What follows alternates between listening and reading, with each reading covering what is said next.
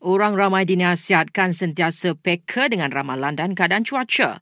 Met Malaysia ramal angin timuran kencang bertumpu di pantai timur dan utara semenanjung sehingga Ahad ini.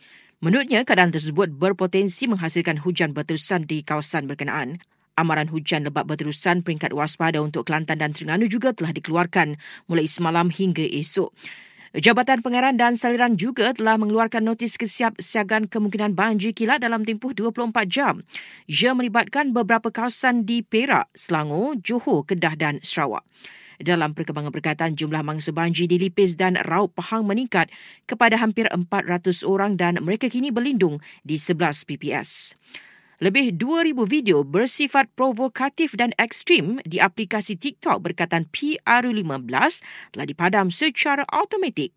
Berikut penjelasan Menteri Komunikasi dan Digital Fahmi Fazil. Kekangan secara automatik ataupun automatic blocking ini saya difahamkan oleh pihak TikTok adalah kerana melanggar community guidelines TikTok itu sendiri bersandarkan kepada sistem artificial intelligence yang dipunyai oleh TikTok itu sendiri Kementerian juga ujar Fahmi akan terus memantau kandungan provokatif dan melampau di platform media sosial yang lain.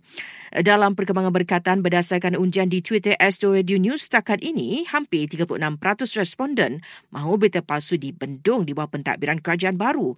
Manakala hampir 36% responden berharap Menteri Komunikasi dan Digital terus fokus usaha membendung jenayah penipuan dalam talian. Poster yang viral di media sosial kononnya bekas Perdana Menteri Datuk Sisma Sabri Akub dilantik sebagai pengusi Petronas adalah palsu. Calon Perikatan Nasional Datuk Azman Nasruddin menang kursi Parlimen Padang Sai bagi PRU15 manakala Barisan Nasional mempertahankan kursi Dun Tioman mesti calonnya Datuk Si Johari Husin. Dan semalam genap dua minggu Datuk Seri Anwar Ibrahim memegang jawatan Perdana Menteri dan beliau memaklumkan calon-calon timbalan menteri akan diumumkan dalam masa terdekat.